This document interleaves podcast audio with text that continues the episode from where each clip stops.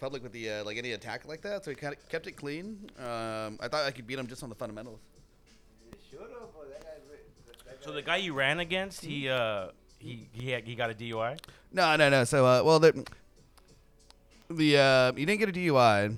He was reported in a couple of papers to have like gotten drunk and like basically like verbally assaulted his like girlfriend and had like kind of like a series of like fights and like basically just being in a emotionally and verbally abusive relationship. Okay.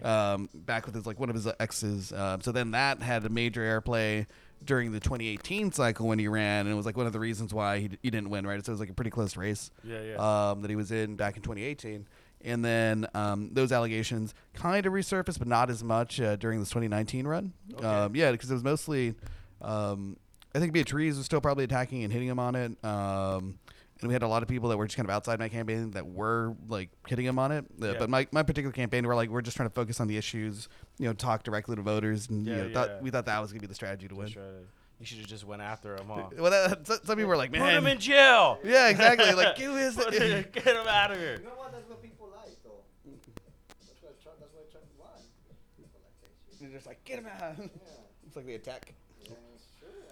But it's like, it's weird because I feel like my like style is like kind of a reaction against that. Because I'm like, man, I really like, that's just like, I don't want to be angry all the time. I'm like, no, I want like people there that care. There's like a different sort of like leadership that I want to see. And that's what like I was really trying to do. And like, it's hard to walk that line because it's just so tempting to go dark and negative. But like all the time, you're like, oh yeah. Well, it's hard. Well, you're on the Raider and the Saint now. Yeah. So you're going to get a little bit of both. Let's get this podcast started. All right. Ladies and gentlemen, you are listening to The Raider and the Saint. I am your host, Stephen G. Gaxiola.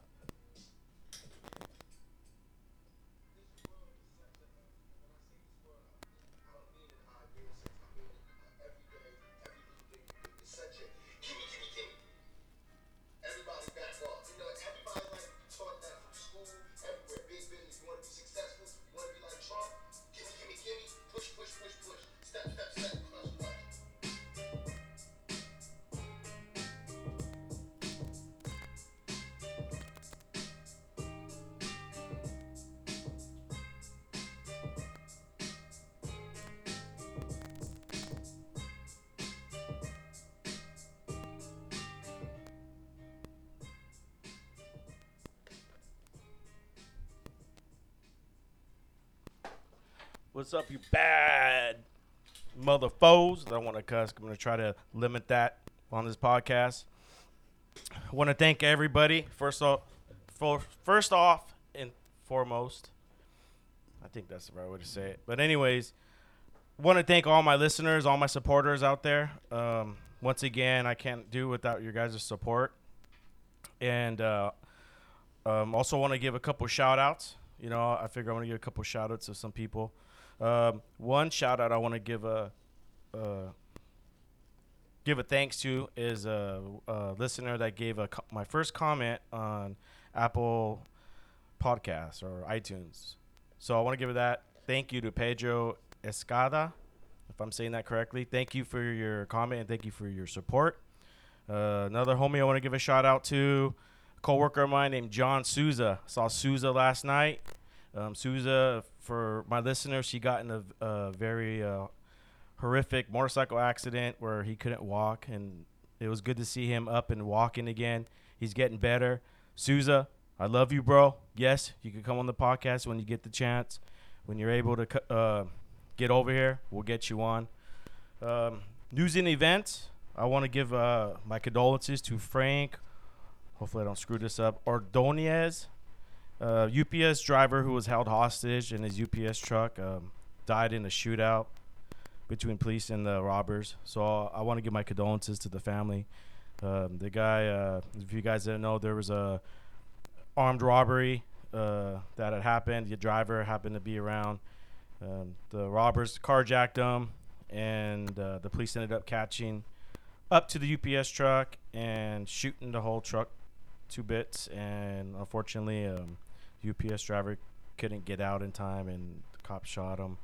Or it could have been the robbers. I don't know the details. But my condolences to the family.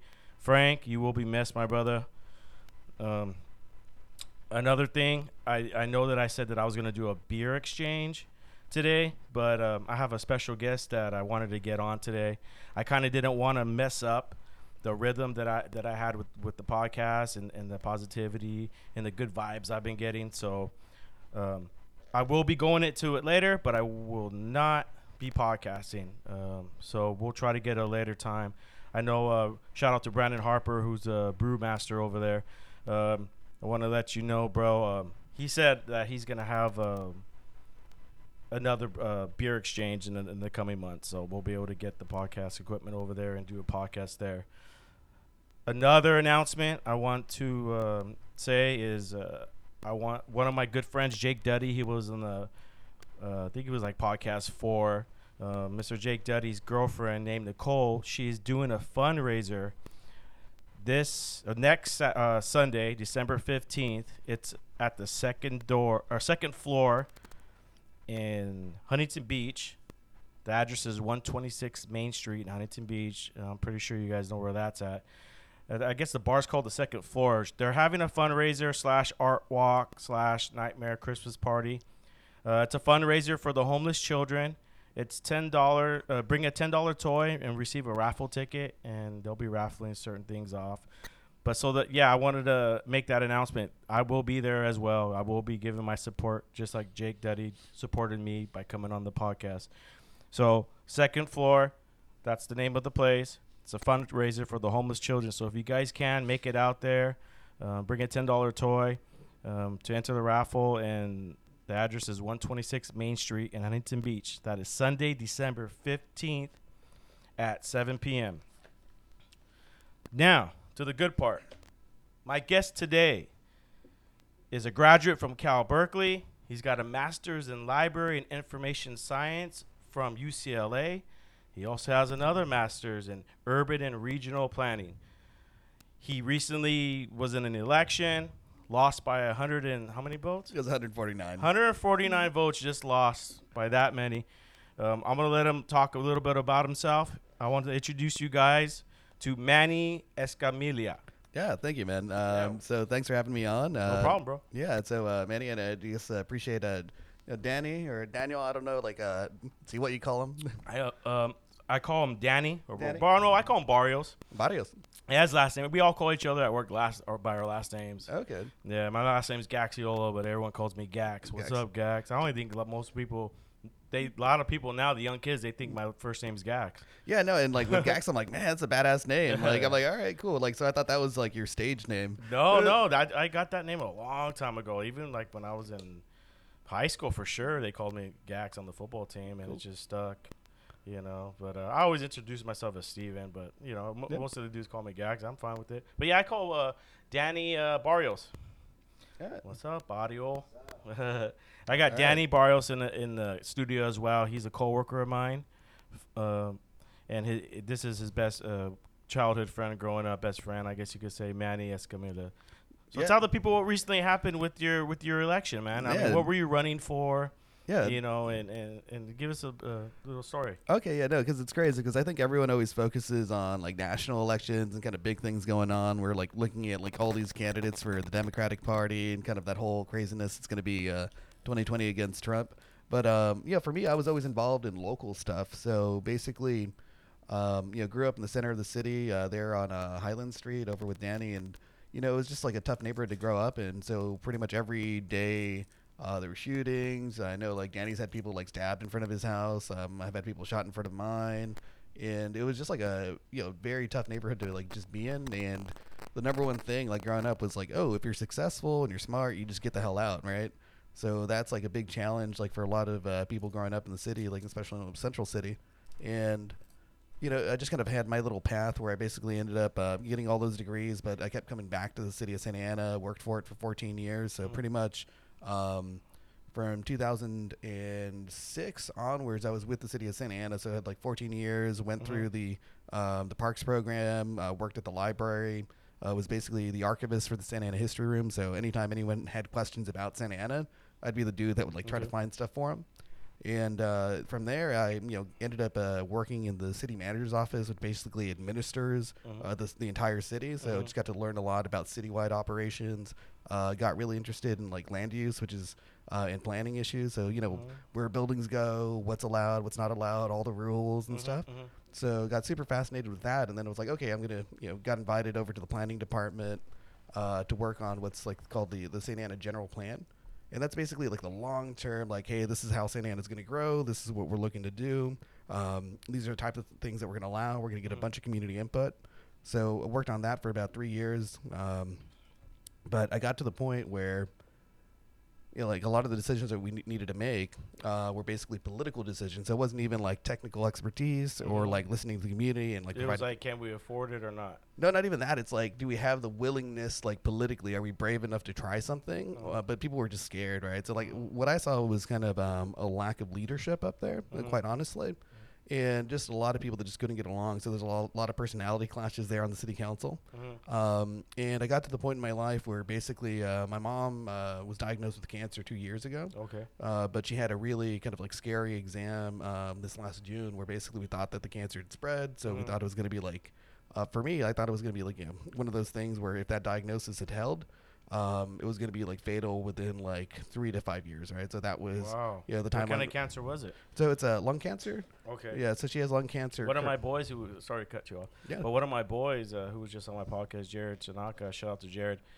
He was on the podcast. His wife died of colon cancer. She was 30. Wow. Yeah, he came on the show and talked about it. It was real deep. Yeah. You know, so. We know about that stuff on this podcast, so continue. Yeah, so it's like, yeah, it's one of those things. It's like, you know, life and death, so it kind of like alters your timeline, right? So for me, I thought maybe I was going to be working for the city until I retired and then basically maybe run or do something in the future. But I just kind of saw that, and I knew that I wanted her to be around for at least, you know, one of the elections, right? And if I didn't do it then, wasn't sure if I was going to be able to do it 4 years later or anything else, so...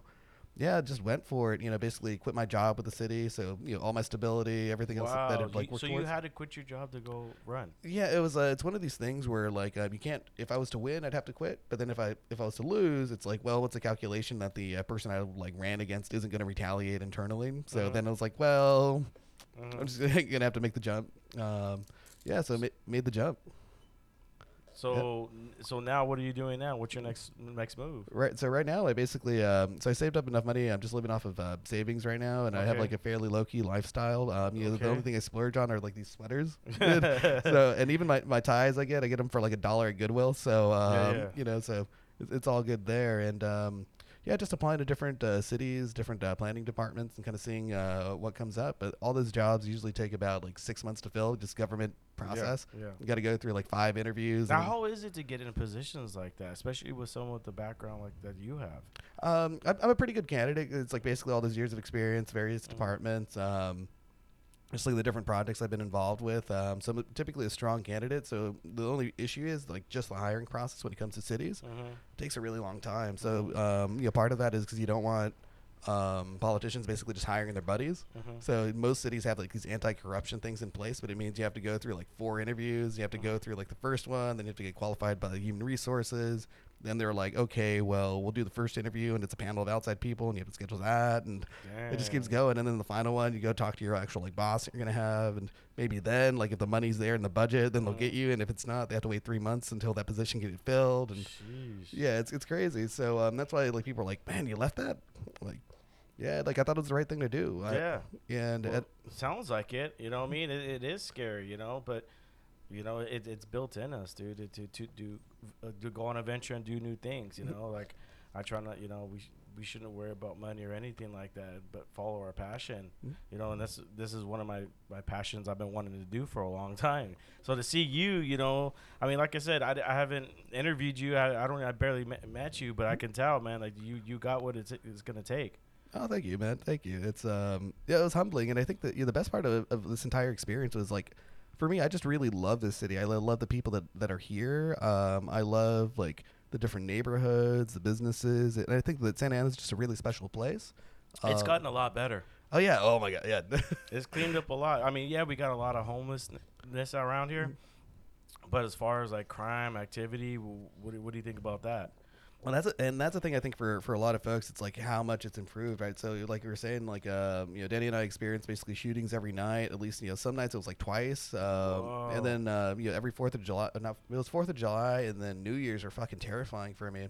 because there were just so many shootings. You live close by, don't you? Yeah. So I'm over by Rayton Highlands. So it's like near the Jungle Park area. Yeah. So yeah, I live there, and it was just scary because basically, instead of fireworks, it'd be like gunshots in the air, and like you'd always like hear like news reports about like people getting like hit by stray bullets or be shot in the air, and you're like, oh crap, they're all right here. The only like thing we'd say is like, well, if they're all shooting from here, they have to land somewhere else. Yeah. But it's like a pretty like morbid way to look at life. So I grew up as a, even though I don't look at now, but like it's a total metalhead because the world was so scary, dark and bleak, and you're like, man, there's like a darkness in human in like our human nature. Oh yeah. And that's all to say that Santa Ana is definitely not that to the extent we have more shootings than any other city in the county, but we're a relatively safe county, right? If you look at the it's like the per capita shooting rates, it's like, not to justify it or anything, but they're relatively low for a city of 330,000 people or more. Our shootings are actually pretty low, and especially if you like take into account unemployment, education, and poverty level, like all those things. Santa Ana should be like 2 to 3 times like more, like we should have 2 to 3 times more shootings than we do, if you just like base it off of those stats. But part of it for me is that I think that the numbers don't say that we have really kind of these intact Mexican families and like Latino families that are basically together, that might be like working class poor, but are still sticking together. Yeah, so there's like you said, like those issues. Now, as far as like obviously there's still gangs and involved or gangs around here and stuff like that. Have they gotten smart and they gotten underground and said, hey, instead of keep getting our name out there and tagging and stuff, let's go underground and move in that type of self mode, and instead of doing drive-bys and doing that, let's make money and sell drugs and stuff like that. Yeah, and there's actually a very famous event that happened over at El Salvador Park. It was like a meeting of all the gangs. And really? Yeah. When was that? Oh, dude, this was like late 80s, I think. So the guy that just ran the Mexican Mafia here in the county was just passed away like maybe 4 years ago. So there was an uptick in shootings after he went away because he was like basically like local boss, right? Yeah. So everybody's trying to get that power. Yeah, exactly. So we were like, oh shit, he's gone. Like, and then like it was like, yeah, it's gonna get rough for the next like couple of months, and it did, right? There was like a huge like spike where like people were just kind of like carving out territory. I forget his name right now, but one of the big things that he did was when he was still kind of like in charge, he got together all the gangs over at Salvador Park, and they basically declared an end to drive-bys. So essentially what they did is kind of this gang code where if you would do a drive-by, then everyone else basically had open season on your particular gang. So it was like one of these things where it was like an internal enforcement mechanism. So you could still like, people were still shooting each other, but it really lowered the amount of drive-bys that were going on. There's a whole like convoluted history there, and that's the thing. Like I really love the history of the city, but it's so hard to get like an understanding of what's going on in that world. And I don't think there's ever been anyone really that's documented it, because it's like a terrifying world to like go into, right? Like because if you go in like trying to ask people like, whoa, so like who caused what shooting? It's like that is like people don't talk about that. As they shouldn't, right? Because it's one of those things that it's a really fascinating history as to how it all happened, but just because there's so many different stories and legends, it's going to be a while, I think, before we really figure out what happened there. And it's going to have to like be someone that was there, present, that could actually like relate their life story. And I don't think that's going to happen until people are like towards the end of their life. Yeah. So what's going on with? I heard you talk over here. You talking to Danny about you got another election coming out in March 2020. Won't you tell me a little bit about that? Yeah, so I'm running for the Democratic Central Committee for the 69th Assembly District. So it sounds really convoluted because it is, and it's like one of these things where power is so entrenched in different bureaucracies. This is basically the bureaucracy for the Democratic Party of Orange County. So every city or every place in California has an assembly person. Basically, it's like the California House of Representatives, and then we also have a state senator. So those areas are all divided up, and then that's the way the two parties, the Democratic and the Republican Party, organize their particular party representatives at the local level. So there's 6 seats for the 69th district, which is basically the west side of Anaheim and then all of Santa Ana. So there's 6 seats open, and there's I think about 14 of us running.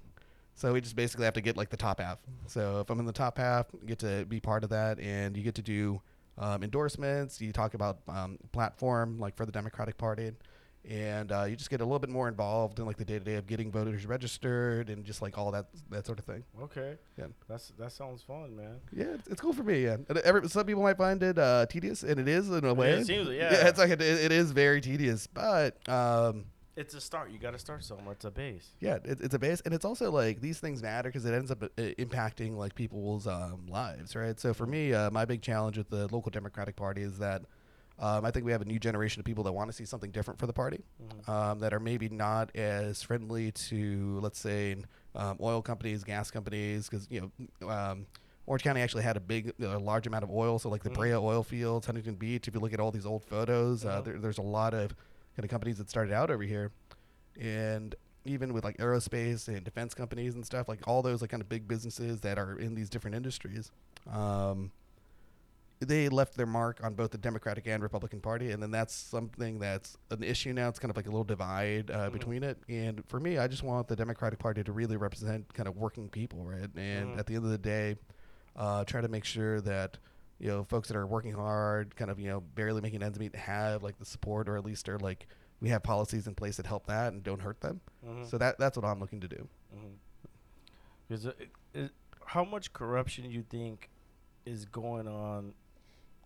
You know, in politics today, you know, I mean, we hear it on the news. We hear Trump's getting impeached, and you know, you hear this and you hear that. It's like you hear mainstream news. You don't even believe anything anymore. You know, so someone like you who's passionate and who wants to do good and is getting into politics, can you tell me, you know, what you see, you know, as far as like there is some stuff going on that we got to clean up, right? Right. So, and part of that is just like making it more open and transparent. So at the end of the day, what ends up happening at the local level that I think is the most challenging is that we have these things that are like closed session items where basically people, the elected officials are allowed to kind of discuss something in private and not really tell anyone about what's going on there.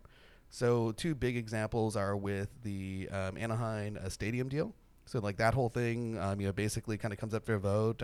I haven't heard an update on what exactly and how it got to where it is, but it's like $324 million of like public land apparently that's going to be sold off. And, you know, that basically happens without really a public input or discussion or like what people should do with that money. So there's something like maybe going on there. And that's like right at the surface. Things that are a little bit smaller or maybe like the way contracts are like given out. So, you know, when the cities like give out contracts, they don't like tell everybody. Then it's just like, oh, hey, the contract's up, and like you know, send in your paperwork. Mm-hmm. Even though you're the third person like in this like rating system, we're still going to choose you because of this other reason that we're going to justify, and then no one's going to notice it because it's buried in like you know page 20 of this like this agenda. And then like if you really read the report, it's like you know 600 pages, and you're like, well, I'm not really going to read that. Yeah, so. Yeah. You know, and so that's the thing. I want to, you know, do a little bit more of a, you know, really thank you for like having me on this podcast. I do want to do kind of one on city issues. Okay. And because of that, because it's really hard to navigate. And, you know, for me, like I get, like I said, you know, 14 years of working in this bureaucracy. Mm-hmm. I kind of noticed like these different people got to be informed, man. Yeah. You know, like people, I feel like if you don't go out there and look for their information of what's going on in your city. I mean, yeah, there is information that you can get, but, you know, even with my union, my business manager, business agent, and I think it's the vice president, not the vice president. What was his title? Kelly, Patrick Kelly. Anyways, two guys recently they lost their jobs through voting. You know, they got voted out, so you know they're gonna be gone. You know, from the head of the union, and other guys are coming in. New guys are coming in, and. You know, people were upset, and I was like, well, you know, no one voted. You know, you want to win, you want to do good, you got to go out and get your votes. Yeah. You know what I mean? You got to get in there. You got to shake every single person's hand if you have to. Mm-hmm. Me starting this podcast, I tell everybody about the podcast. I go, hey, how you doing? I started a podcast. Mm-hmm. What was it about? And this, I'm getting my pitch down. But I've learned you want to get something done. You want to get up there. Mm-hmm. You got to put the work in. Yeah. And tell people the story. I mean, I think we briefly talked about it, but you went to how many houses, you know, recently when you had this election? How many houses did you go to? So it was 2,000 households total that we basically managed to get to. So I knocked personally on 1,000 of those doors. So, and that wasn't even counting like people just like stop by, just the ones we were tracking. Stopped by at least 1,000 houses. Pretty much out there every day. Like I lost like 20 pounds, like just walking.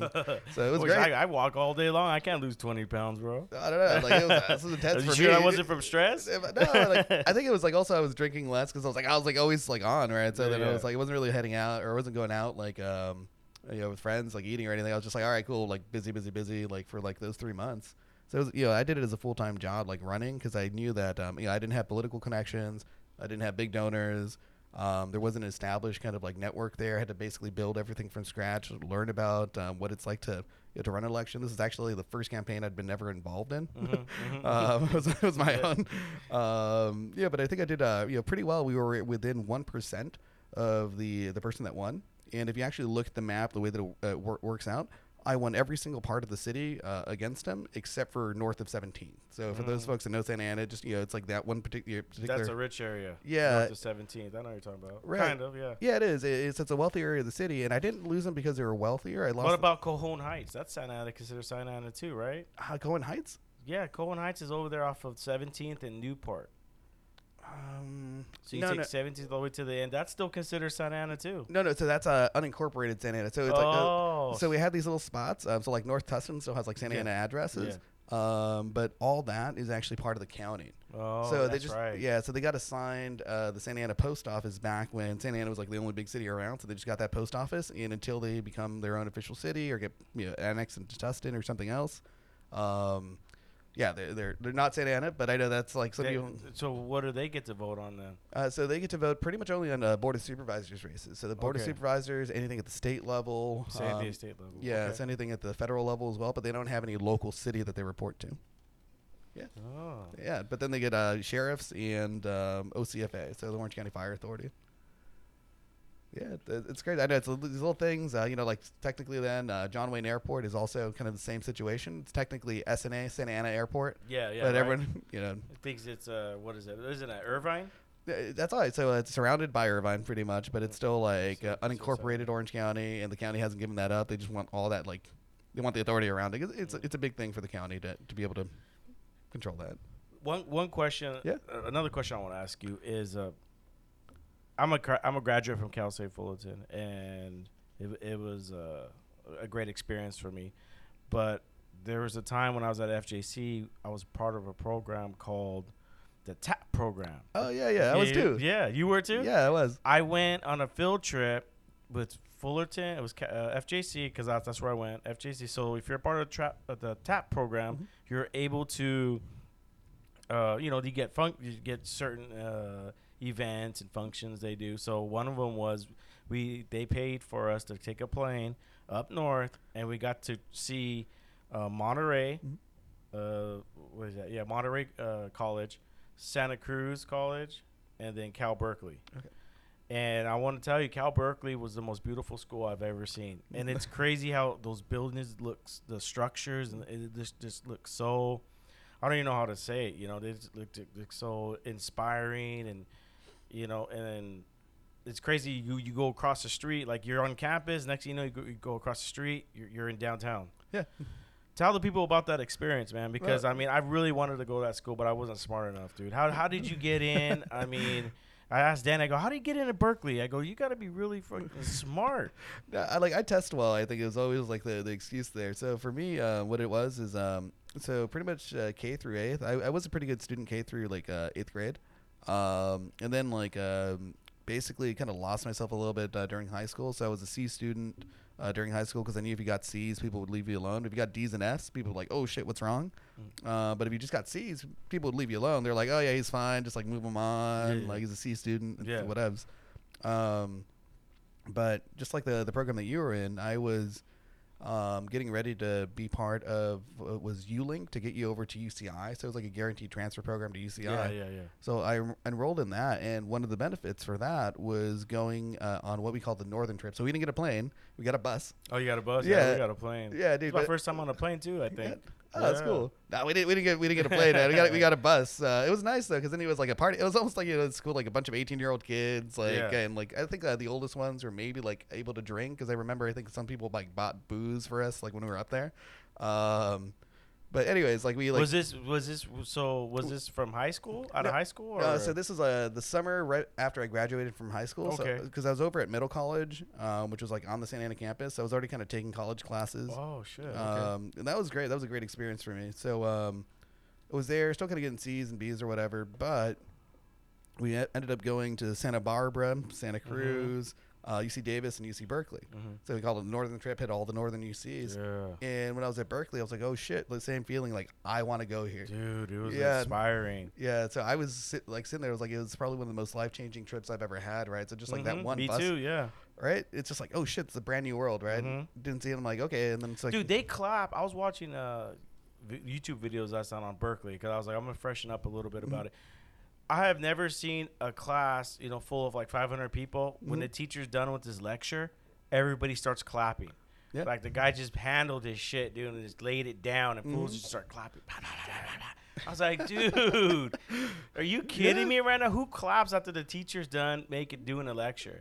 I tell my kids every time the teacher's done, you start clapping for them. Yeah, no, dude. Like the teachers. Did you experience that? Yeah, the teachers that were inspirational, man. Like it's like one of those things where like for me, like I would have fun just like popping into classes, right? Because you'd be like, oh, this is cool. Like I don't want to do the homework or the reports, but I want to listen to this guy. So that was great, and for me, like once I got back from that trip, I basically told my counselor, I was like, okay, what does it take to get in? And she's like, well, you need to have, like, she looked at my grades, like, okay, you can't make it in like this. And she was like, just straight up with me, like, I don't know about this. But she basically said, like, you have to get straight A's from now on, enroll in the honors program. So you have to bring your GPA up enough to get into the honors program. So we had to get like a certain number of classes that summer, get the A's, get enrolled in the honors program, take all the honors courses. So I'm like, all right, step one. Then go volunteer in something that is related to what you want to do and do it for as many hours as you can and get this like presidential scholarship award, like for doing so many hours. I'm like, okay, cool. So then I went to go volunteer at the Santa Ana History Room because I was interested in history, that preservation. So I got like hands-on experience in an archive. Wanted to transfer out as a history major. Basically did that volunteering. So I ended up volunteering for like maybe like 2,000 hours like there. They got me a job too, but then I continued volunteering. And then a lot of volunteering, huh? Yeah, it was like the letters of rec. I was basically on the phone or like emailing the transfer counselors, the people that were kind of like looking at the application. So I was like there with them, like using any of the connections I could. And then like the letter finally came in, and it was like I remember it was just like life changing. Wow. Yeah. Did you get scholarships for that? Or? Ah, man, I wish. No. Oh, you got to pay for it? How much did it cost you, dog? Actually, that one wasn't that bad because it was like, because even the UCs could be expensive. It was mostly living expenses, right? So, like, I ended up taking probably about $20,000 out in, like, student loans for that one. Mm-hmm. For 4 years? No, it was just the 2 years because I transferred in. So, you transferred in for Santa Ana College? Yeah, so I transferred in from Santa Ana. Yeah. So, so also, graduate from Santa Ana. Actually, it was just over there the other day. They gave me what year did you graduate from Berkeley? I was out in 2008. Oh, okay. Yeah, I graduated Cal State in 2004. Yeah. Man, 2008, so that was, we're in 2000. So, 11 years ago. Man, yeah, I guess so. And then, so you went right after, did you go right after to UCI to get your master's, or you take some time off? No, so I was still trying to figure out what I was going to do, so I ended up... I came back, kept working over at the Santa Ana Public Library, and at that point, kind of lucked out that the position over as the archivist for that room opened up. So they basically said, like, okay, get into a library school. You can have this position basically running this the history room, the Santa Ana history room, the archive. I was like, oh, this is great.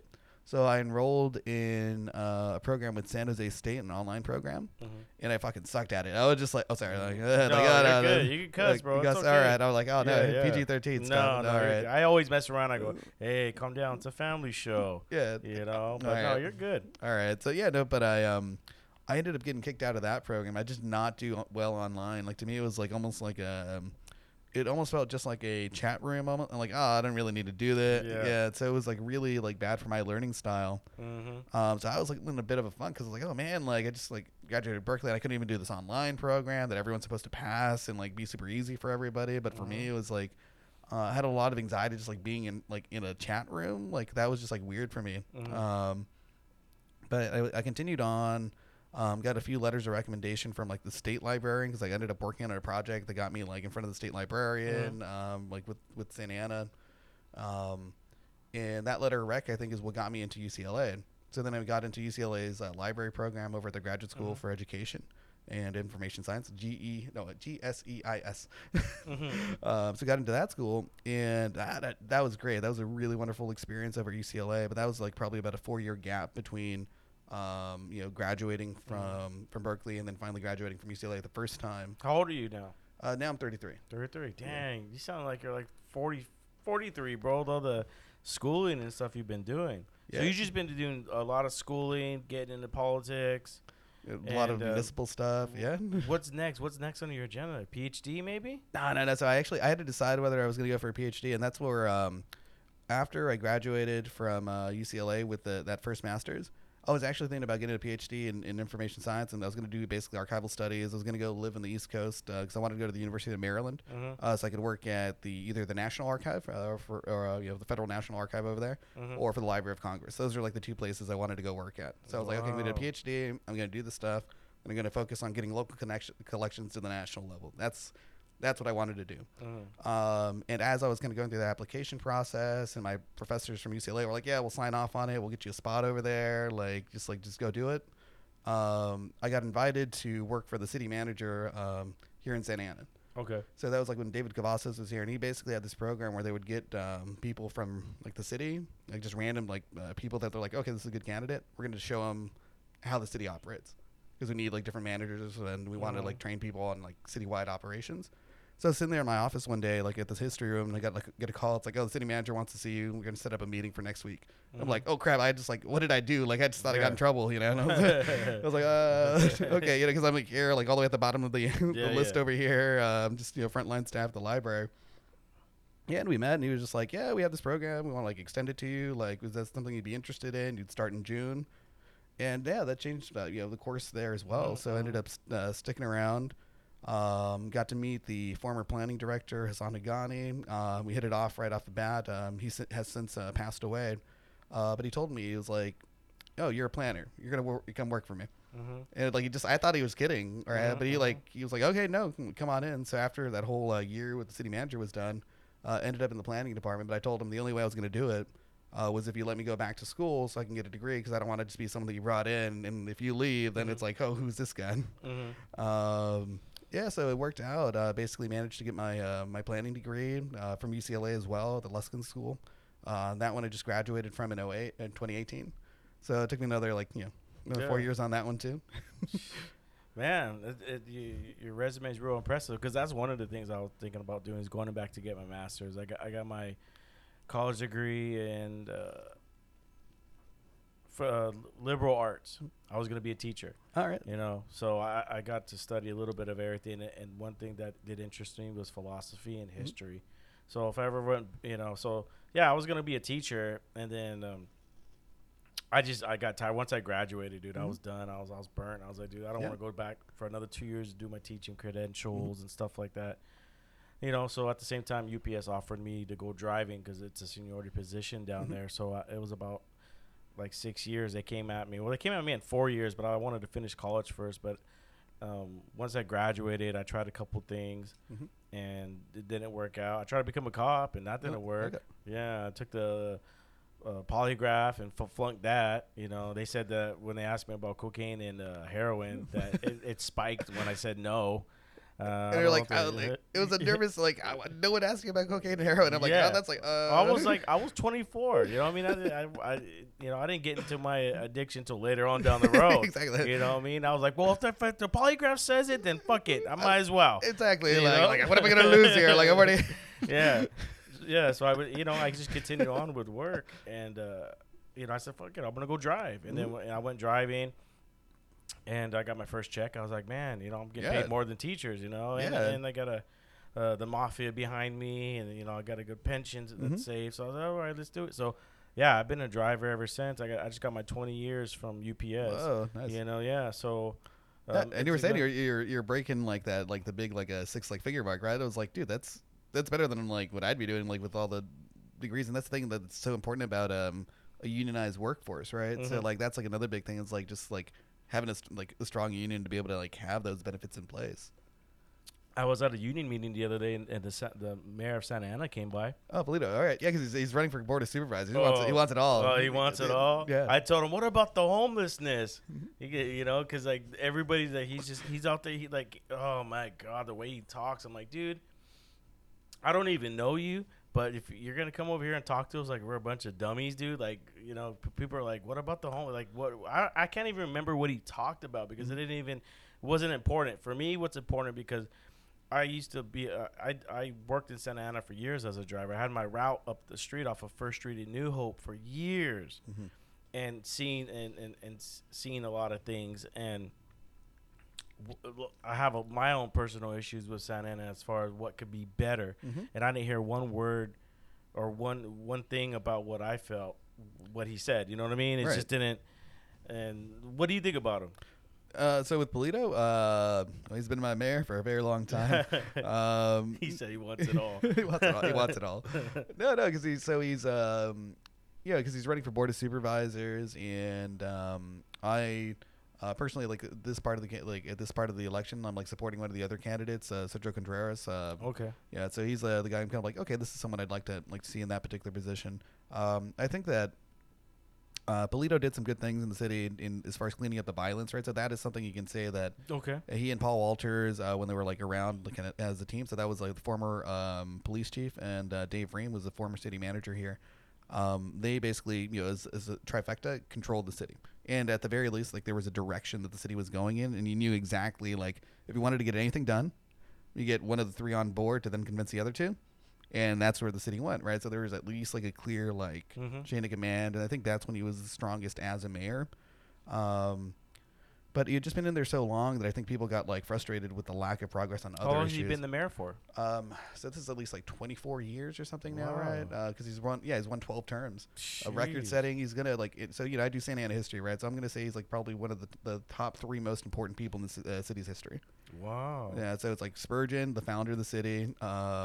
Carl Thornton, who's like the first city manager and basically set up the modern Santa Ana as it is. He's the guy who like we have a park named after him. Not a lot of people know about him, but he is like the most important person in the kind of like middle part of the city's history. And then Pulido is being like the big person kind of behind everything like post 80s. Mm-hmm. Yeah. So anyways, but yeah, like Pulido himself, I think he has some good qualities as a politician. One of the most skilled people I've ever seen as far as like knowing how to get reelected and knowing his electorate and just like being able to form alliances, cut deals. You know, he's really good at all that. Mm-hmm. But like the modern mayor for a lot of places, it's really about being out there with people, like showing a lot of like face in public and kind of having almost like a... Where's his office at? Is his office nearby? His office is now in City Hall. So, like, depending on, like, whether or not he likes the city manager or whether or not he likes the people that are on staff, like, he'll either be there or he'll, like, have his office somewhere else. But he's there a lot more now. That's good. But, yeah, he's just, like, I think he's just been there so long that it's just kind of a little bit of... Do you think eventually you could work your way up to be a mayor? Is that something on your agenda maybe down the road? I feel that I feel that I could run for mayor, and I would not personally be I think ready for that any time. Position, oh yeah, of course. Right, like any time soon. But here's the thing that I personally actually don't like the position of mayor because it's we were actually in what's known as a city manager form of government with a weak mayor. And it's exactly the way it sounds. Basically, there's like this professional like city management section that like does all the actual day to day. And then the mayor just shows his face. Yeah, it just shows his face. It's more ceremonial than anything. Yeah, and you have to run every 2 years. So all the other seats, you have to run every 4 years. Okay. So I'm like, I'd rather run every 4 years than have to run every like 2 years. So for me, what I'd like to be on is just, you know, city council, kind of turn myself out there 12 years and then just see exactly where I end up after that. When can you go for, so 4 years you could do city council again, run for it? I can do it in, because this was a special election. So the next election is going to be in 2022. Okay. For the seat that I was that I'm looking at. So now the big question. Well, you got some work to do. But what's the big question? Oh no, well, the big question is which one. So like, there's gonna be like two seats that are up, and I tell everyone this. It's like there are two seats that are gonna be up that time. If there are two seats, what's the difference between each seat? It's like where I'd be living. So it's like really like, because I've lived in two places in the city. I basically lived in downtown. I've lived where I'm at right now with my mom and my parents. Mm-hmm. So my mom's doing better. So I'm like really glad, you know, that earlier, earlier scare. Turns out it was. Did we talk about what kind of cancer was it? It was a lung cancer. Oh, lung cancer. Okay. Yeah. So we thought it was spreading, but it actually, so about halfway through the election, we found out that, with another exam, that the cancer, the one that we thought was like spreading outside of the lung, like lung, and actually entering the body cavity, mm-hmm. was probably something from a pneumonia that she had, because then it wasn't there in that next exam. Mm-hmm. So we're still going to monitor it and see exactly what's going on. But that was like the scarier one, because it basically went from not being there to then being like the biggest nodule. So it was like growing faster than everything else. Mm-hmm. That's what we thought it was going to be super aggressive. So you go from staying there to going back to downtown, so it like we're in downtown. You get your own spot in downtown, or what? I had a condo down here, so it was basically So basically, it's like, do I like live there? Do I live somewhere else? I like the city down here. They really cleaned it up. It's really nice. It's nice. It's definitely some folks have like I've had some issues with like the pace of change and kind of like which businesses are here or mm-hmm. not. So the whole gentrification thing is like. Hit and miss for some folks, but I know it's a lot of it just ends up being that the city itself has changed. So, you know, right now I don't think people appreciate Main Street enough, right? So we always have this like envisioning like this perfect Calle Cuatro that we all have, and like right now, but now right now if you go down Main, that's like is like Latino. It's dead right now. It's dead, but it's like it's Latino. Like if you go down, it's like Mexican businesses on both sides, and like celebrating that, and like going to those businesses, even on 17th, different parts of Bristol. It's like there are more Mexican businesses here in Santa Ana now than just about ever. But they're not just concentrated in one part, so it's a little bit more spread out. Where's your favorite Mexican restaurant at? Oh man, damn! I know, right? That's harsh. I got one on Fish Street. Fish Street, all the way on the other side, on Fifth and New Hope. Fifth and New Hope. Okay. There's a little Mexican spot there. I used to go there. I'd pull because I used to my route. I've had a bunch of routes in Santa Ana, so I'd go there every morning. I get the package car. I drive first thing. I'd go there, get a chili verde burrito. Nice. Yeah, I got to know a lot of Mexican business owners, and that's one thing I take for granted is like, I should have stopped to think about it. Like, look at Mexican owners, immigrants that came, did it the right way, got their papers, started a business, and then now living an American dream. And we give back to them by supporting them and going to their restaurants. Mm-hmm. There's got to be more of that. I'm tired of seeing all these big corporations and franchise moving in. We need more independent owners. Like, look at this podcast. I'm independent. Mm-hmm. You know what I mean? No one's telling me what to do. No one's telling me what I can and cannot say. And same thing goes for a business. Obviously, you got rules and regulations. Same thing here. But to be able to start something out of nothing, all from an idea, you deserve to give in return. And that's why I tell people on this podcast, folks, support your local Mexican restaurants. Mm-hmm. Yeah, man, small business owners, backbone of the American economy, we don't support them enough. And that's where a lot of like our local rules basically favor the big corporations where like, big boxes, come on in. We'll build the sewers for you. We'll like tear out all these like little like trees. We'll make this giant parking lot. And then you won't pay anything in taxes because we're only going to assess your building at a low rate. And then, we'll basically let you drain our city of all the money and resources. And then that way you shut down all the other small businesses. It's like, it's this crazy cycle that we like feel that we always, at least from a lot of like development perspective in the city side, that we have to like, those are the people that we need to bring in. Otherwise they're going to fail. But in fact, if we just like do a different approach where like we have a bunch of small little like businesses next to each other that maybe don't look as pretty, and like we're not going to be able to put on pamphlets and see like, look at this wonderful stuff that we have going on in Santa Ana, so that when we go to these real estate conferences that happen nationally, who are the bigwigs? Who are the bigwigs that own properties, big buildings? Like you got the Boyds. Mm-hmm. Because they got streets named after them, right? You got Boyd. Do you know a little bit about that? I don't know anything about the Boyds. So in Santa Ana, you have a couple of people that own downtown. I've never done like my full analysis of who exactly owns everything down here. Mm-hmm. But your biggest property owners, at least locally, that were more controversial, are essentially Mike Hara, that owns a bunch of cool, interesting historic buildings down here. The Chase family has been a long time local downtown owner. The Chaws as well are little like they're present and actually in Republican politics a little bit more, but they're also just very, from my understanding, very nice people to work with. And in fact, all of them have kind of their nice qualities about them. But the thing we don't talk about as much is, you know, the biggest real estate deal that the city's had so far that I've seen was actually with a Blackstone, and they're an equity firm, so a multinational equity firm that bought out a bunch of office space in the South Coast metro part of the city. So like there's Griffith Tower, like in that area. They're major landowners over there, and that's like international money. So we're starting to see that, I think, a little bit more in like really those big office deals. There's a lot more kind of international owners and like owners from like Irvine and these like major companies and trusts that own land in the city. And what I'm mostly afraid of is that with the streetcar coming in, we're basically they put it in a streetcar. Yeah, where they putting it on Bristol? No. It's like so. It's like all the construction's going on here on 4th. So it's like the streetcar is going to go down from the train station all the way pretty much up the old Pacific Electric right away. So it'll go right through Artesia Pilar, and then go up to 17th. The idea from there is like either it goes to Disneyland or it starts making its way over to LA, so we can have that connection to LA there. How long is that going to take? This section should be done by 2021, 2022. So we'll have that first section in place, and then we'll have to figure out what the timeline is on the other one, because they also are thinking maybe having it connect from the other side towards John Wayne Airport and UCI, and maybe South Coast Metro. So it's going to be a trolley. Yeah, it's basically a trolley, and that's the thing that's kind of a problem with it. It's going to be part of it is going to be with cars.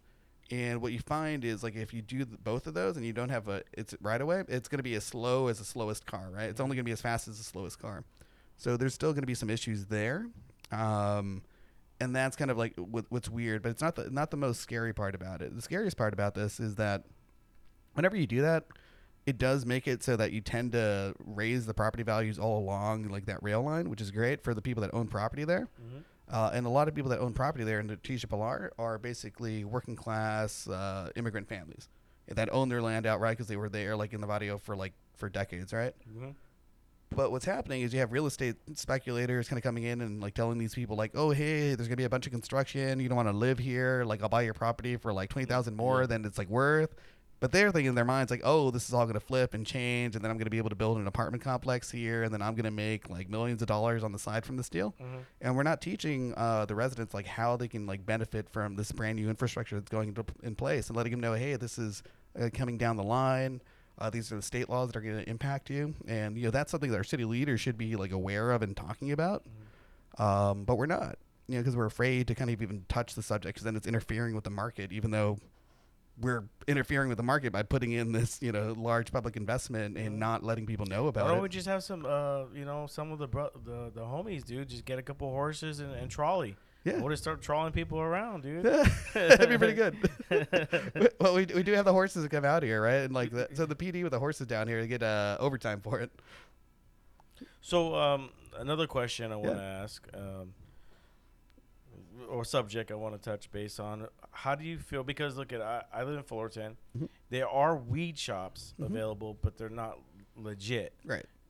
Santa Ana, I think, has the most, right? In the county for sure. Do you have information on that as far as like, you know, your city planner, so you know where the weed shops are, where they can and cannot be. Right. So yeah, so the weed shops, basically, if you ever see anything that's next to like a residential area, probably not legal. So if you have a home that you can see like from where you're at, probably not a legal one. If you have any of them in the downtown, not a legal one. If you're in the middle of this industrial spot that you're like, what the hell? There's like a furniture factory next to me. Then it's probably a legal one.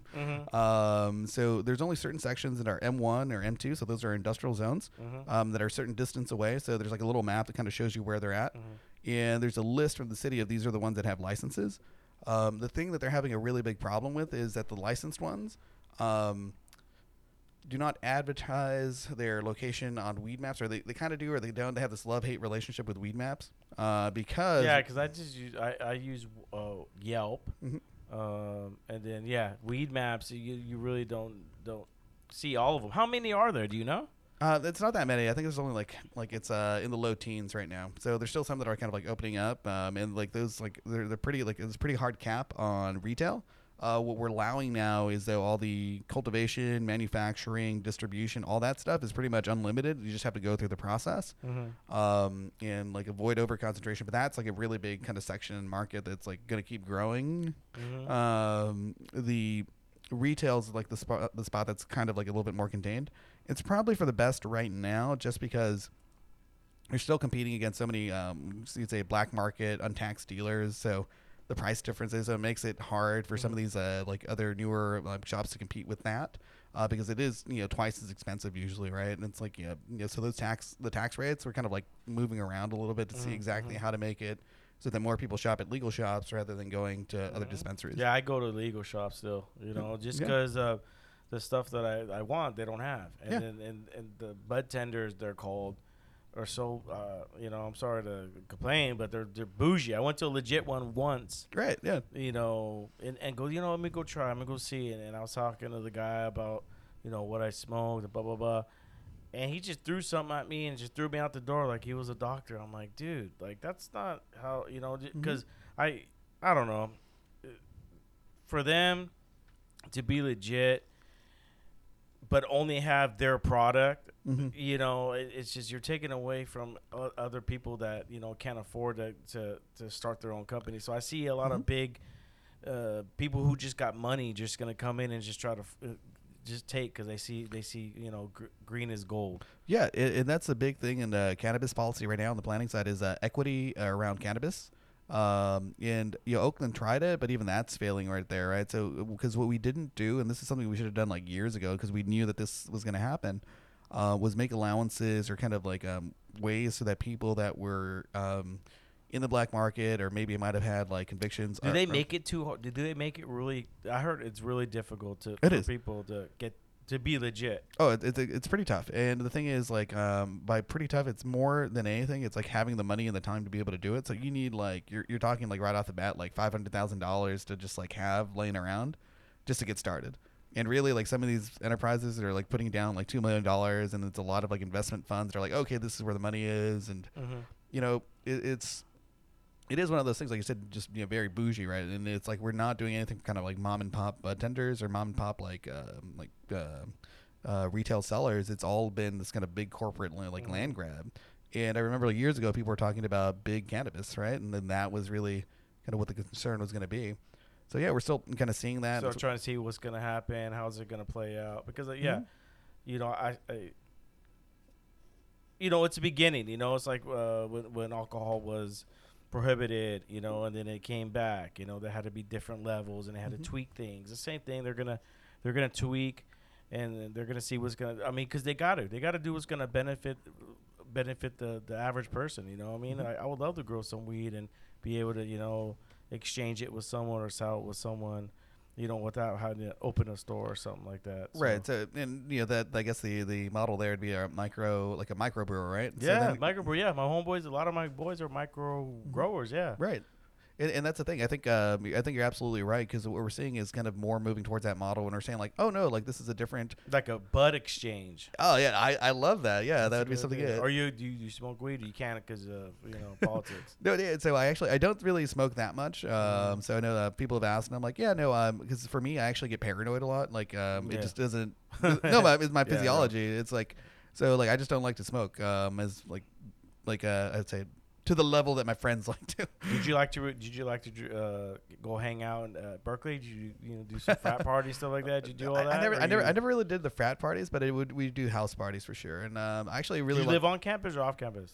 It's weird because pretty much everything is off campus. All the housing, none of it's really on the campus. Okay. But I was in the transfer dorms for a bit, which is a little bit south, like in the downtown by Telegraph. So I was in Spence Black. I didn't get kicked out, but I got encouraged to be like, well, one more violation, we have to get you out of here. So I really lucked out that we ended up finding this like condo that was like a 4-bedroom. It was like more like a 3.5-bedroom condo, but it was a penthouse. Wow. Well, I know. So we were like, we basically had like a view of the Golden Gate Bridge. You would have parties all the time? Oh my God. It was great. Yeah. So it was like parties, just like be making like mixed drinks, but it was a bunch of dudes, but the only problem was like. A bunch of dudes. Yeah. Cause it was like, a bunch of dudes like for the living situation. Oh, okay. Sorry. Yeah. I party, but it's just a bunch of dudes. Oh God. No. So it was, what was it? We would party there, but the thing was it was like one bathroom, so that was like the drawback, right? So we had this beautiful penthouse, but then like 4 bedrooms, and then the one bathroom. So we're like, okay, we can work around this bunch of again, a bunch of dudes are like. How many guys? There's only 4 of us. So, okay. Yeah. Four, so one bathroom. Yeah. Actually, no wait. There's 5 of us. Sorry. Yeah. So, but it was like, it was the best living situation we could have, right? Because we were like, oh, dude, this is actually pretty cool. Let's do this instead, right? So we ended up, you know, living there, and that was like really great, like party time there. Like, cause they took all the people from Spence Black, and then had this little like spot that people would come down to, and you know, for me though, it was also just kind of hanging out and just kind of like walking around. Did you work part time or anything, or you just studied and went to school? Yeah, I was mostly studying. What I was doing was volunteering for the Emma Goldman papers there. So she was radical, like anarchist, feminist, like really like interesting, like political philosopher from like the 1920s. Lithuanian. Oh my God, I can't believe I'm forgetting this. Eastern European immigrant. But she was like really cool and very inspirational as far as like the work that she did when she was around, like, you know, really radical for a time, but now things we kind of take for granted, you know, it's like 40-hour work week, the right to contraception, the ability for... What was she about? Pretty much challenging the capitalist system, like during the Gilded Age, right? So when people were like amassing all this large amount of money and basically exploiting workers and, you know, people living in like tenements, like she was all against that. And they called her like Red Emma because like you were just like, you know, this like radical person. But you know, super cool. So I ended up working on those papers as part of like my research. Like I was at the undergraduate research apprentice program. So I mostly did that. So I was really the only thing I got like super into. Like everything else would go to class, hang out, do some of the archival work. That was pretty much it because it was just like so much going on. You were there for 2 years. Yeah, I was just there for 2 years. So like it was pretty short. Did you ever go to any football games or anything like that? One. I think I went to one. So I'm like, that's the thing. I'm not like a big tailgater. I used to tailgate USC all the time. I wanted to go to USC. So when I graduated from Cal State Fullerton, you know, I could afford it, of course. You know, I'd go tailgate all the time, stuff like that. So that stadium is really sick. Yeah, it is a nice stadium. Isn't it like it's in a bowl, right? Yeah, it's a bowl, and it's got the hill, and there's like redwoods everywhere. Yeah. And then when you said like the experience of going through to it, and you're like, oh wow, the Memorial Coliseum, it's great. But it's it's a really nice. It was a really nice stadium. How about protests? A lot of protests going on. Oh yeah, a lot of protests. We had like tree protests, people against the tree protests. I think I've seen that on one of the football games. The girls tied to the tree. Yeah, they're definitely trying to save like the 12 redwoods, but I'm like, can't we just save an Amazon rainforest instead? Yeah, right. I'm like protesting that. Huh? Yeah, I'm like. One more question before we get out of here because we're over, but it's okay. All right. I want to talk about one more thing. My sister, shout out to my sister who wants to come on the podcast. Laura, get your shit right, then you could come on the podcast. I'm just kidding. Anyways, homelessness in Santa Ana. You know, we'll stick to that. What's going on? Because I had jury duty over here recently, and I'm walking, you know, to the jury room. And I look over, and I just see nothing but tents. I thought it was a swap meet. Right. There were just so many. Now, I don't know if they moved them out of there or what, but what's going on with the homelessness? Right. So we're in a homelessness crisis. That's essentially the entire kind of West Coast of the entire West Coast is experiencing this. We've had a lot of people that have been priced out of even like low income housing or like basically not having anywhere else to live that have ended up on our streets. Combined with an opioid and methamphetamine epidemic that we have, and the lack of any kind of new construction, so they're like all this stuff going on, right? But specifically in Santa Ana, the folks that used to be kind of concentrated in the downtown Civic Center area got pushed out, so everything kind of got fenced off for remodeling and like fixing and all that. So the anti-camping ordinances that we have started to be enforced there. But that basically has spread it out like through the rest of the city. So now like everywhere along our rail lines, a lot of different little pockets of downtown, over here at Birch Park. So pretty much throughout the city now we have this kind of like this population. How many homelessness do we have in Santa Ana? I thought the last count was like around 2,000 or 3,000. So it's quite a big chunk. But part of that also happens because any homeless person that's like arrested anywhere in the county then gets like booked and like, oh, a misdemeanor, let's say trespassing or misdemeanor loitering, like, oh, well, we better go book them. But they go book them over here at the county jail. And so then it's like, oh, picked them up here, took them over to the county, and then they get released because they're like, they're done. But then that really just effectively all it does is it transports homeless folks from the entire rest of the county down to Santa Ana. Somebody told me that, because I deliver in Tustin now, somebody says that, Irvine is getting the homeless in busloads and dropping them off in Tustin. I don't know about busloads, but then don't they take their stuff and take like when they kick the homeless off of a section, because they were doing that in Santa Ana. They're all living on riverbed, and from what I heard, they were confiscating everyone's stuff, putting it in a truck, and then there was a facility in Irvine where you can go and collect it if you wanted it. Right, but then it's like limited hours. They don't tell you when it's open. Yeah, and they always lose your stuff. Yeah. And they're like, oh, we can't find it. Now they just leave it. Now I'm just seeing people just leave the stuff. Like I said, I drove up today. I saw a sleeping bag up the right here on the sidewalk. Yeah, yeah, exactly. And I think it's so with that, there's just like still that crisis. We don't have enough would be permanent supportive housing. Because that's typically going to be for the people that have mental illness. So we shut down all of our state hospitals. So right now in Costa Mesa, there's a big debate as to how many homeless people they're going to accept over there. So that used to be a state mental health facility. It has room for about 1,000 people. So it used to have 1,000 mentally ill people there. And now it's pretty much empty. So they're saying like, okay, well, can they accept 200 people that otherwise would be on the street into this facility that basically used to take care of them as a mental facility, and now would just be for permanent supportive housing for homeless with mental issues, or homeless individuals with mental health issues. The thing there is just, it's going to be dragged out, so we don't know exactly how and when that's going to happen. The other major challenge right now in the city is that there's like a proposal for a 425-bed shelter over at the Yale facility by Godinez and Centennial Park. I know that's at.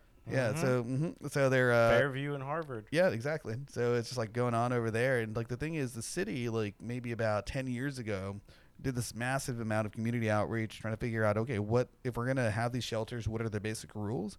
And we said like, okay, no shelter over 200 beds. That's like we're saying like, okay, we don't want an over concentration, so we'll accept shelters that meet these minimum standards. And the county basically says, like, well, we have the courtyard over here, and it's already 400, so we're going to go over here with 425, and it's going to be better for everybody. And in a way, it is going to be better for all the people downtown, because then you don't have, like that grouping that we have. I call it on my podcast, I go, the zombies are walking, because you can see I'm walking from up here. And because I'd be here late at night and, working on the podcast before I started podcasting and just working. And I'd leave at night, and you just see them walking like zombies at night. Yeah, and part of it's so that they got to keep moving, because if they stop, then they get arrested and told to move on. That's right. So they got to keep it moving, and that's like it's so exhausted just from being out like all day, and you can't stop because like anywhere you rest, you just get like moved on. Yeah, but there's plenty of places like what they're doing in Tustin, the homeless.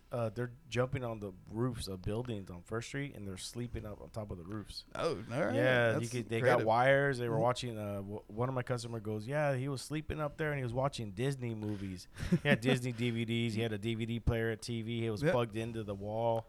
Yeah, they're climbing on the roofs, and they're sleeping on the roofs. Yeah, that's creative. I hadn't seen that one before. I think we just had a video where Liddy popped out of a manhole, like there on Bristol. Really? Yeah, Ninja Turtles did. Yeah, she just like, and there was like a video over there, and she's like, what just happened? She was like, wait, wrong street. Yeah, because like that's the thing. Like some of those manholes, like you'd have those grates. Yeah. Like if you go in there, they're like little, like they're heavy. Yeah, but they're heavy, but they're like they're spacious sometimes because you just have so much equipment down there. So I know that was a whole thing, like with the, there's a utility shaft over there by First Street that they're just kind of redoing right now. Yeah. But I remember some friends told me, in fact, I think it was, one of our mutual friends, that, you'd be able to open it up before. And that was just like one big, like, trip down into a tunnel basically. So you had people living there, pretty much under any kind of tunnel. My coworker, he says that, one of the businesses, there's an elevator, that a guy lives in the elevator. He goes, every time I hit the button, one time he was changing his clothes in the elevator. He goes, one time I opened it, he was sleeping. Yeah. And like the people don't say anything. He just sleeps. Yeah. Yeah. So like, yeah, it's going to be a big challenge, but part of it's, so it's like, for me at least, it was like a 3-point, or 4-point, proposal, right? It's like, number one, a lot of the people that get into shelters for the first time, you can do early intervention and get them a job, right? So number one reason people are homeless, economic reasons, and that's like 70% of our people. I need what you guys need is to correlate with UPS, because we need driver helpers. They're dropping like flies. Really? I had a homeless. He goes, can you get me a taco? He had one shoe on, and the other foot was all mangled, but he was a young kid. He's just going the wrong way. I've been there. I've been shot out. Yeah. But I was like, dude, like, UPS is hiring helpers. Go work. Yeah. You know what I mean? Just it starts there. You know what I mean? You can still, if you're already out in the street, you're used to sleeping out in the street. You might as well just go to work and then come home and sleep on the street. But at least you're getting money in your pocket. Yeah. You know what I mean? But, you know, a lot of them I heard are you know, what was it on the news? I was talking to someone on the news recently. The homeless, they're trying to get Wi-Fi in downtown LA for the homeless because they can't use their phones. You know what I mean? It's right. Like they're homeless, but they got phones. And I go, yeah, because they're still getting checks. They're still on disability. You know, they just want to live on the street and do drugs.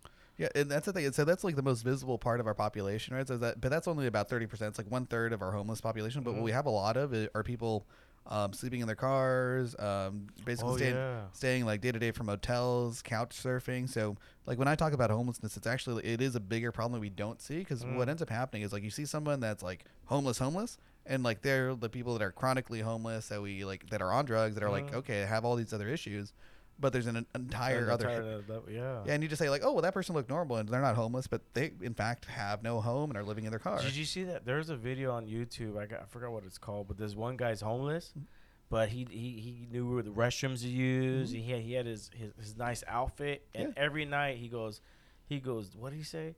I go, you know, and he was a good-looking guy. He's decent, I guess. And he would get a check. He goes. What did we say? Six nights out of the week, I'm usually going home with another woman, or a woman, and sleeping on her bed. Yeah. But there, he goes. You know, sometimes if I sleep on the street, he goes. Most of the time, I'm back at a hotel or you know at a house with a woman. Mm-hmm. Imagine that, dude. Yeah, that's the thing. It's like so. Sometimes it's just like the hidden homeless, right? And for me, like the part that concerns me the most are families that are homeless. So, like, if you go to Santa Ana Unified School District, their definition of homelessness is different than, like, the state definition.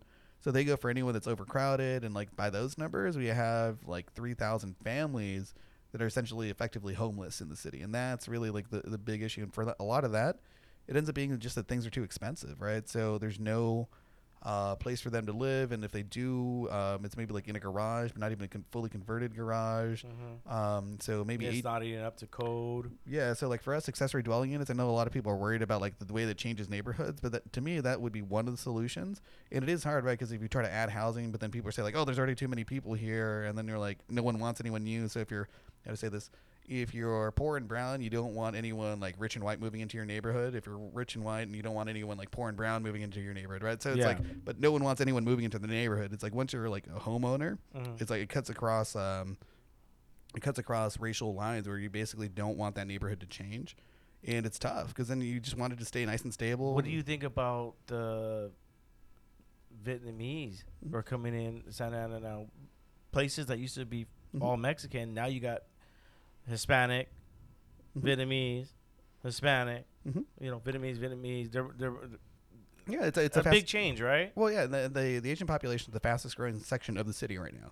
So that, like those numbers, they're actually the next largest minority group, or the next largest racial group compared to Latin Americans or Latinos or whatever grouping you want to use, Hispanic, whatever. Yeah. And that's so growing because that's pretty much, you know, Little Saigon growing. And, you know, Santa Ana was actually the first place where a lot of Vietnamese refugees came in because it was so inexpensive to live here. And then kind of migrated over to Little Saigon in between Westminster, Garden Grove and all that. But, you know, the west side of Santa Ana has always had that connection. And we have districts here that are mostly Vietnamese, but it's just on the west side. And that's probably gonna have tensions. So that's probably the majority. You know, we got is Hispanics and so we're 80% Latin American, Latino, and then about 10% Vietnamese. Actually, just Southeast Asian, East Asian, and like so that just entire kind of area of the world. It's about 10%, and then it's about 8 or 7%. Just non-Hispanic Caucasian. So like all those numbers and all the different groupings and stuff. But it's really just that sometimes like that doesn't matter as much as like whether a person's renting or whether a person's a homeowner. What's the nationality of the homelessness? What are we seeing? Oh, okay. So that is disproportionately for the area African American and Caucasian. So a lot of the homeless individuals that we have, don't match necessarily the demographics of the city. Yeah. So that's like the other weird part that people like here, I think, get frustrated with because we're basically saying, look, this is what our city is made out of, but these are not what our homeless individuals look like. So we feel like, you know, it's being dumped on like from other locations. So where are they getting their drugs from? That's a good question. Mostly people on bicycles. It is. So yeah, people on bicycles going back and forth. So those are usually tend to be deliveries. Hispanics, maybe. Yeah, maybe not all of them, huh? Yeah, but it's also whatever runs the local. Actually, so they're delivering through bikes now, huh? Yeah, that's the thing. And so you'll see that in look for people riding bikes with small packages going back and forth on a particular street. Uh-huh. Yeah. Wow. Yeah, it's a lot, man. And it's a lot of information to take in this podcast, man. I went over. It's okay, man. But you're very knowledgeable of the city, and you seem really passionate. What you're doing, and I want to let you know, man, I'm proud of you, and you're definitely going to be on the podcast again, and we're going to keep track of you, make sure you get that seat. Yeah, the 3 years, so 2022 I'll be back. We'll go ahead and tell the audience where they could get a hold of you. Mm-hmm. Give them all that good stuff. Okay, so your name's Manny Escamilla, so MANNYESCAMILLA. If anyone really wants to get a hold of me, my phone number is 714-585-5523. And the best way is probably still just Instagram. So it's Manny 4SA. So it's MANNYFOR FORSA. So Manny 4SA. And that's probably the other way to get a hold of me. So yeah, that'll be about it. All right, and thanks for having me on.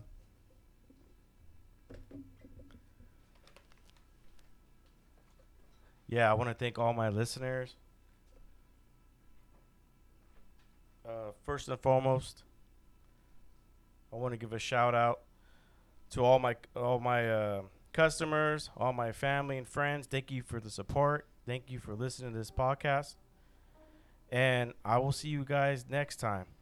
Have a good week. Get up. Let's grind. Let's get it. No matter what we go through, let's learn and teach and love each other. I love you guys. I'll see you next time.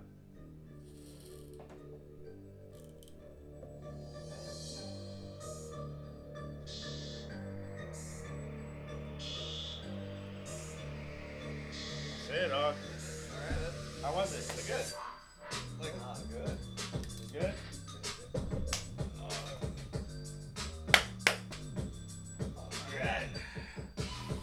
Good, bro. Yeah. Oh, man. So you need a driver to die here. Do you guys do it seasonally then, or is that what else? What happened? The driver just